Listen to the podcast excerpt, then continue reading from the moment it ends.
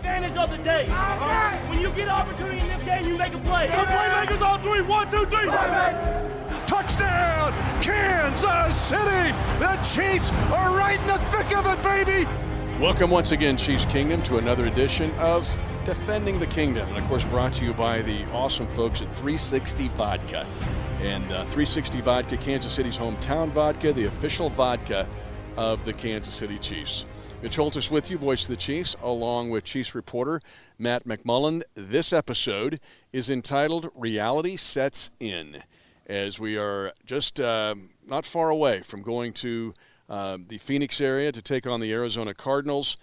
But where the National Football League becomes like a reality show is from now until those final cuts. Yep. And honestly, you can go to your favorite reality show, whether that was the old Survivor shows or The Bachelorette or The Bachelor or whatever. That's what the National Football League uh, becomes during this time. And I don't mean to be flippant about it. It's just that reality sets in. It started earlier this week with the five cuts that were made. There will be five next Tuesday.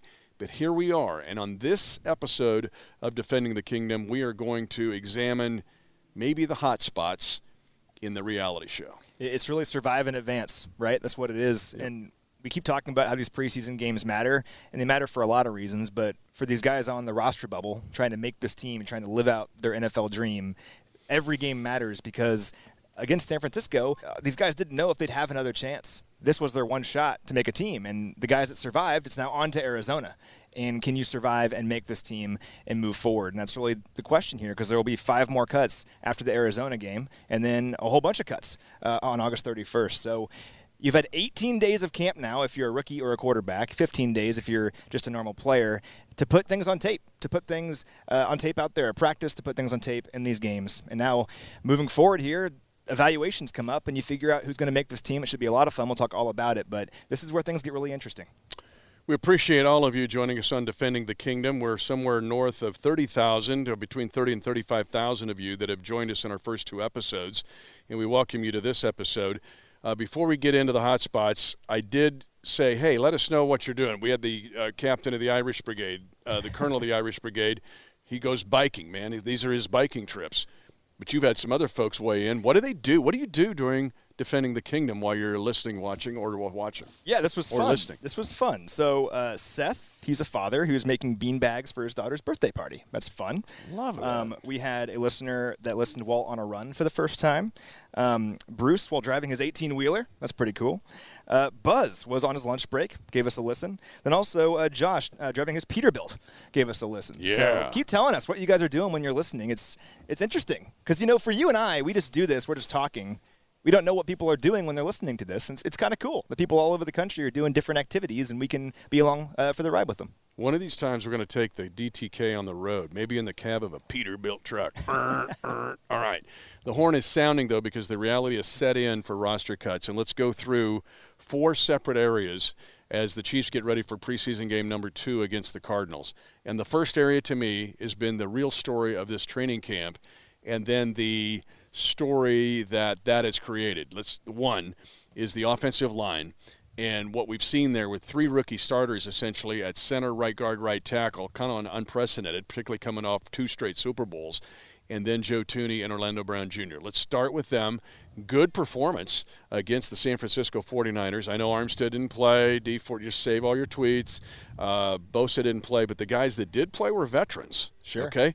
Uh, but that group, let's start with them. But it opens up, for the purposes of this uh, podcast, opens up the so called can of worms but what about the first five? Well, so we've been waiting for months to see that, right? I mean, Yep. ever since uh, Orlando Brown Jr. was acquired, ever since the draft happened, uh, ever since we signed Joe Thuney, it was about I want to see these guys in Chiefs uniforms working together cohesively as an offensive line. That was the impetus of the entire offseason. And we finally saw it. Even though it was just a preseason game, we finally saw all five of those guys working in concert together. And the big thing going into it was communication. That's what everyone kept talking about. Can you guys communicate? And they did. Uh, it looked like the commu- communication was pretty good throughout uh, their two series that those guys had together. They worked well together. They were cohesive.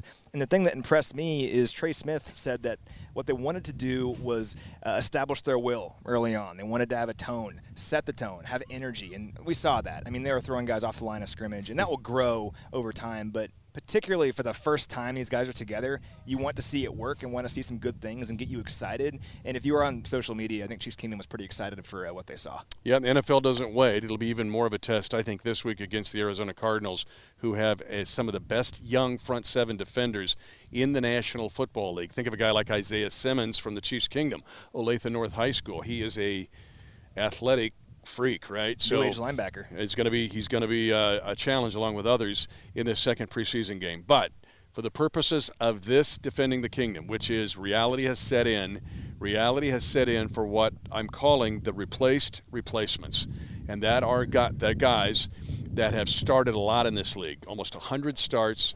Three of them have started Super Bowls, and right now they are backups at the least, and at the most, I don't think everybody can make this team.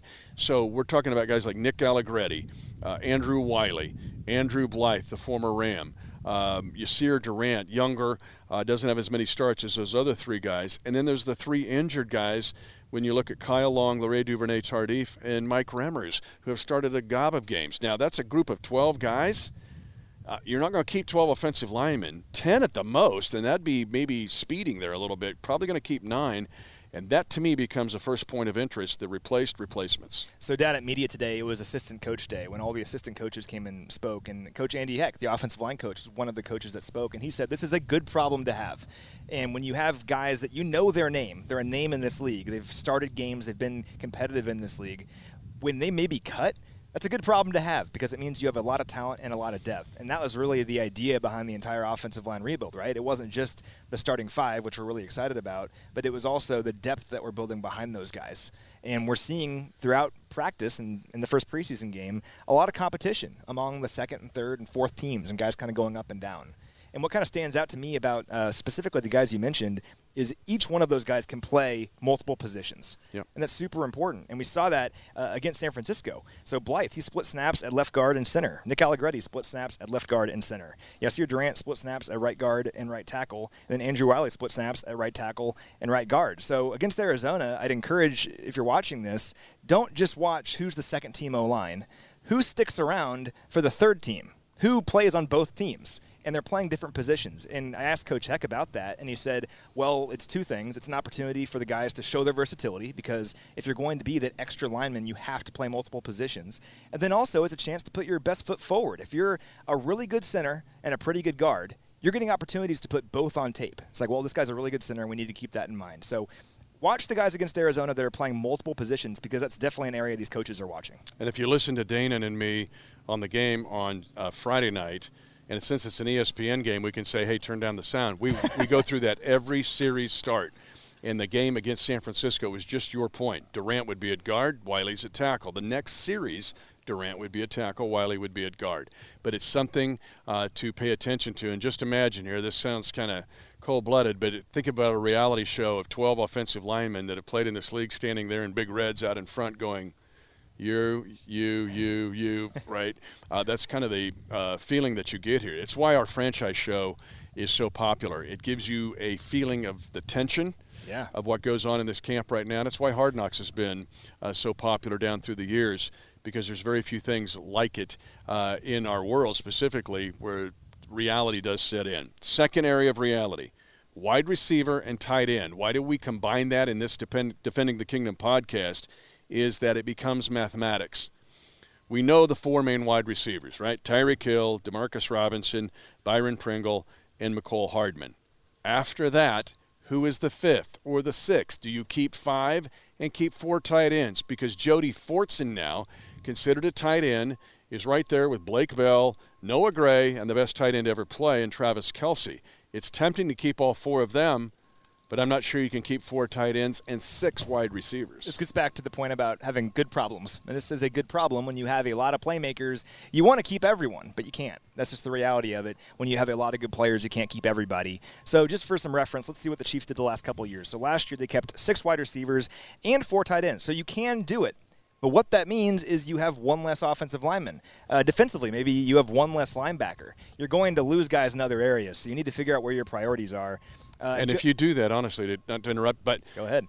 that leaves Spags one less guy. Exactly. Yeah, he ends up with 24 guys instead of 25. So Well, you mentioned the franchise. Wouldn't it be fun to be a fly on the wall watching Spags, Coach Toub, and Coach Reid, Mm-hmm. Coach Bieniemy talk about all this stuff and figure out how guys fit in? I think it would be a blast. But in 2019, just to, to punctuate this, um, we kept five wide receivers and three tight ends, and that meant an extra running back and an offensive lineman. So just keep that in mind, de- deciding what you want here, what you want in different areas, how much depth you want. Uh, but these guys are making it difficult. And you mentioned the four main um, wide receivers and then the three uh, tight ends, Kelce, Gray, and Bell. Fortson really is super interesting here. Jody Fortson's had a terrific camp. Every single day, he seemed to make a great play in camp, and it carried over to the San Francisco game. Made some great plays in that game. After only Daurice Fountain, he had the second most catches and receiving yards of any player on the Chiefs. So, a lot of times we see a player thrive in practice, and it just doesn't translate. But it translated for Jody. And then a lot of times we see a guy do that, but then they come back to practice and it's just not the same. They're feeling good about their performance. But he was good in practice today. We saw another great catch by him. So the other part of this discussion is special teams. If you're going to be that extra pass catcher on this team, which Jody's trying to be, you have to be a special teamer. And if you look at the snap counts against San Francisco, who played more special teams than anyone? It's Jody Fortson. He played 13 special team snaps. And if you look at PFF grades, he had the top grade of all special teamers. So looking good for Jody Fortson right now. We'll see if that continues. He has to keep stacking, but he's putting his best foot forward here to try to make this team. And to make just one more push on that comment is that if you're going to give Spags one less guy, you're going to keep 10 offensive linemen, six wide receivers, and four tight ends, and he's got 24 guys to deal with. And let's say he only has five linebackers. Dave Toub needs a sixth linebacker, but on the offensive side of the ball. And that's where Fortson could potentially enter this discussion. And so that's where all of the mathematics comes into play here. But one thing to really watch and listen for on Friday night, number 88, Jody Fortson, can he do it again? Can you keep four tight ends? And then the wide receiver chase. That includes the crowded room we mentioned on last week's Defending the Kingdom with Marcus Kemp, who's really good in special teams. Daurice Fountain. Daurice Fountain. Okay. I, I I didn't you know, I knew he was kind of a Colt guy and he played some. Knew he was a Northern Northern Iowa fans. A lot of them in the Chiefs Kingdom liked him. Daurice Fountain now enters this discussion along with Gehrig Dieter or a Cornell Powell. Once again, guys always seem to elevate in camp and in preseason games. And Fortson has done that for sure, and we know who Jody is because he's been around. But it's even harder for a new guy, a guy that was a tryout player in minicamp and made this team as a tryout player, earned a contract. How does he elevate and make a name for himself? And he's doing his best. And we just uh, heard from uh, Coach Bleymaier, who's coaching the wide receivers now, and he talked about how from day one, Daurice Fountain was had this mindset that he was going to make this team every single rep. He took advantage of it. And we heard that uh, from him after the game against San Francisco when he said, I'm taking advantage of every single rep, and the coaching staff is putting me in a position to succeed. And I love that mindset. That's all you can do if you're a guy trying to make this team. I mean, he's a former fifth round pick of the Colts back in 2018. This guy has talent. He has great measurables. He's put it on tape before. Just couldn't really make it happen with the Colts, mostly because of injuries. But now he has his opportunity. He's attacking it the right way, and he's looking good. He's looked good in practice, and once again, he translated that to the game. He led this team in receiving yards and receptions, so he had his chance in the preseason game and made the most of it. So once again, it's about stacking, continuing to do that into the Arizona game. But uh, Daurice Fountain is certainly a name to know if you're trying to figure out the roster math here of who could be that extra receiver. Maybe it's Daurice Fountain. He's wears number 82 to watch and listen for on Friday night, and he looks different. He's like Kemp. Think of those four main wide receivers, all about the same body type. Okay. Yeah. Let's be honest. Maybe D Rob's a little bigger than the others. But those two guys, Kemp and uh, Fountain, and then you throw in Jody Fortson, gives you three guys that are now look like power forwards in the NBA and not a two guard. All right, third area, reality setting in here. And by the way, Defending the Kingdom brought to you by 360 Vodka, the hometown vodka, 360 Vodka, and the official vodka of the Kansas City Chiefs. Third point, to me, might be the last decision made on this team. Third running back. We know about Clyde Edwards Helaire. We know about Darrel Williams.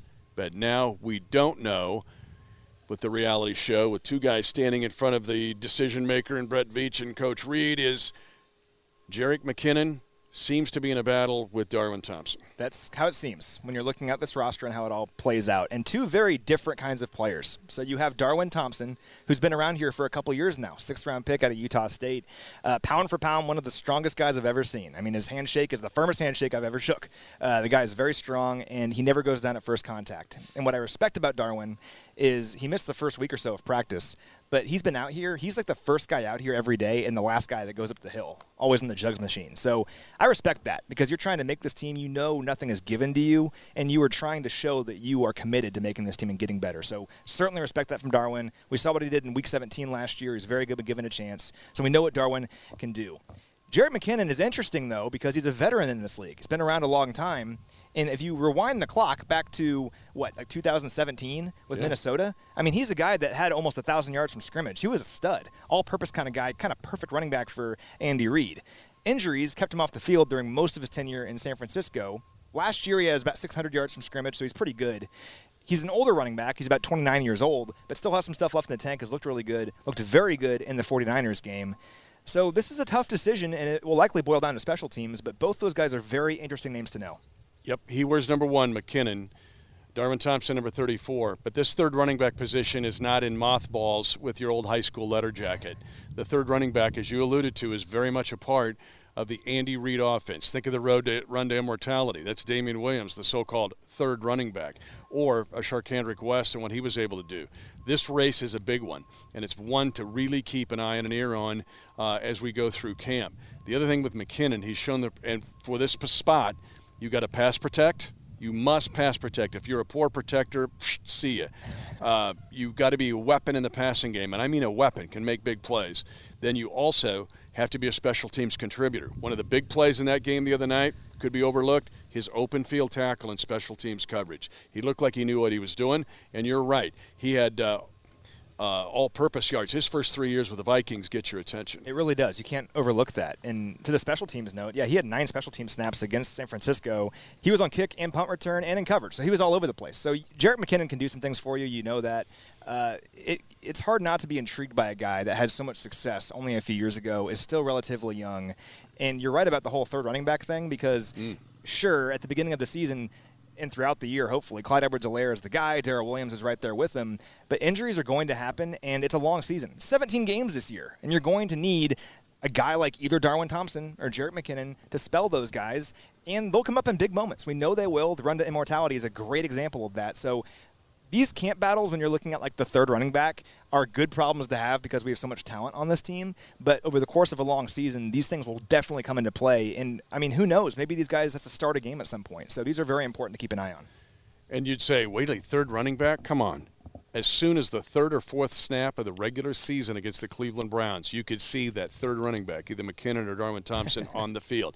That's what Andy Reid, that's how he rolls. One final area here on this Defending the Kingdom episode, we're calling it Reality Sets In. It's the football version of the reality show. And we're getting close already with five cuts made earlier this week. Five cuts loom on Tuesday, but what's the 53 look like? And to me, cornerback now becomes our fourth point in discussion. We know about Charvarius Ward. All right, we know about um, when you look at L'Jarius Sneed, probably going to be the top slot corner in this league, but also in the base we'll play Oh, opposite Ward. It's the next corner. When you go to nickel, who plays that corner opposite C-Dub or Little Mooney? And then the race that's there. Right now, Mike Hughes is getting most of the reps out there, but we've seen him share time with two other guys, DeAndre Baker and also Rashad Fenton. And we know that all three of those guys have a chance to bring a lot to this defense. A lot of talent competing for that spot. And Rashad Fenton, we'll start with him. He's been around this team for a while and hasn't and had, made plays. And made plays. That's the point. Like even uh, hasn't had a ton of snaps, about 700 snaps over the last couple years combined. But when he's been out there, he makes plays. He's good. He was good in the Super Bowl, uh, the Super Bowl the Chiefs won against San Francisco. So these guys are important and they deserve bigger roles when they come out there and make plays like Rashad Fenton has. So keep an eye on Rashad Fenton. It's also interesting, though, when you're looking at Mike Hughes and DeAndre Baker, though, because these are two guys that were first round picks not that long ago. Ironically enough, both of those guys were the number 30 overall pick in back to back drafts Hughes in 2018, Baker in 2019.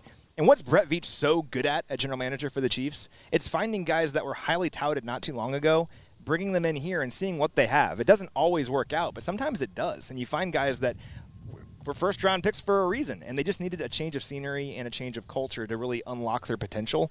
And that's what the Chiefs are hoping for with Baker and Hughes. You mentioned Hughes. He's looked good in practice so far. I've been impressed with what I've seen from him. Today we saw him punch a ball out like yeah. Peanut Tillman. That's pretty impressive. but then DeAndre Baker, he was so good in Week 17 before getting hurt. He had that awful leg injury, and he's been rehabbing that all offseason. He's coming back from that now. And against San Francisco, he looked pretty good. I mean, he was targeted six times. That was the most of any player uh, on defense for the Chiefs. Allowed zero receptions. So pretty solid. He had two pass breakups. That's all you can do is put that kind of work on tape. Is if guys are going to target you, don't let the pass be completed. So we'll see what happens here over the next few weeks out in practice and, of course, in the preseason games. But the good news is the Chiefs have talent vying for that position. They're not trying just to put somebody in there and hope it works out. They have guys competing for that role. It's not just one guy, and that will breed growth. Bo Pete Keyes enters this um, discussion a little bit. Uh, then the three guys left at the corner on the roster. Uh, when you look at Chris Lammons, who's been around a while uh, on this team, you look at uh, also a character, Marlon Character. But there's one guy I want to mention. To me, he's kind of the Jody Fortson for me personally in this camp because he's to me he's gone elevated above just a guy that could have a future either here or someplace else is DiCaprio Bootle. Yeah. He looks like a Rashad Fenton to me. Now he was a captain at Nebraska, played a lot, but came in as an undrafted free agent. What do we got here? Saw him this summer in the in the um, OTAs he's really had a good camp, and he was good the other night against the 49ers. He was. He recovered a fumble. Yeah. Uh, played a lot. he's the around slot. the ball. He can cover. Yeah. He plays the slot, which is that's tough to do, man. Yeah, that's all you can ask for, you know. And yeah, he looked good. I mean, first of all, best name on the team, right? Has to be. DiCaprio Bootle. It's an incredible name, and you have to back it up with some good play. And he looked really good against San Francisco. It's tough with those guys. I mean, a UDFA. Uh, of course, he played at a big school in Nebraska, but you're still a UDFA trying to make it in the NFL. And you wonder with those guys. That's what the coaches said all week leading into the San Francisco game was, what will these guys look at look like when it's real football all of a sudden? Will they look the part? And he did. That's all you can ask for a guy like that. Look the part. Now it's about stacking and continuing to, to play well after you've done it once. And he'll have that chance against Arizona. But uh, DiCaprio Bootle is a, a name to keep an eye on here. You're not just trying to find guys that will be fixes right away. You're trying to develop guys over time. And DiCaprio Bootle, uh, certainly a name to know moving forward. And Bo Pete Keyes, based on what he's done on special teams, um, they're trying to fit him in and maybe that gunner role as well as being a, a corner um, on this defense. So uh, keep an eye on Bo Pete as well. He's probably the guy that no preseason last year probably hurt the most because he just didn't have an opportunity to play much defensively last season. Um, played in Week 17, but uh, finally getting a preseason to show what he can do is also good for Bo Pete. Yeah, you're like me. You just want to say DiCaprio Bootle a lot. DiCaprio Bootle. What was the comedian? Leo. DiCaprio Bootle. Hey, thanks for joining us on this edition of Defending the Kingdom. Reality has set in. Thanks to the folks at 360 Vodka, official vodka of the Kansas City Chiefs and Kansas City's hometown vodka. Thanks, Matt. So hopefully you've driven your truck, gone for a run, rode the bike, a hooky Birthday from party. work, birthday party. Uh, yeah. So send us some more. What are you doing while you're listening, watching, defending the kingdom? Thanks uh, for this episode, and get ready to go to Arizona as we try to make some more big decisions. 10, 5, touchdown! Lock it down! And the celebration begins in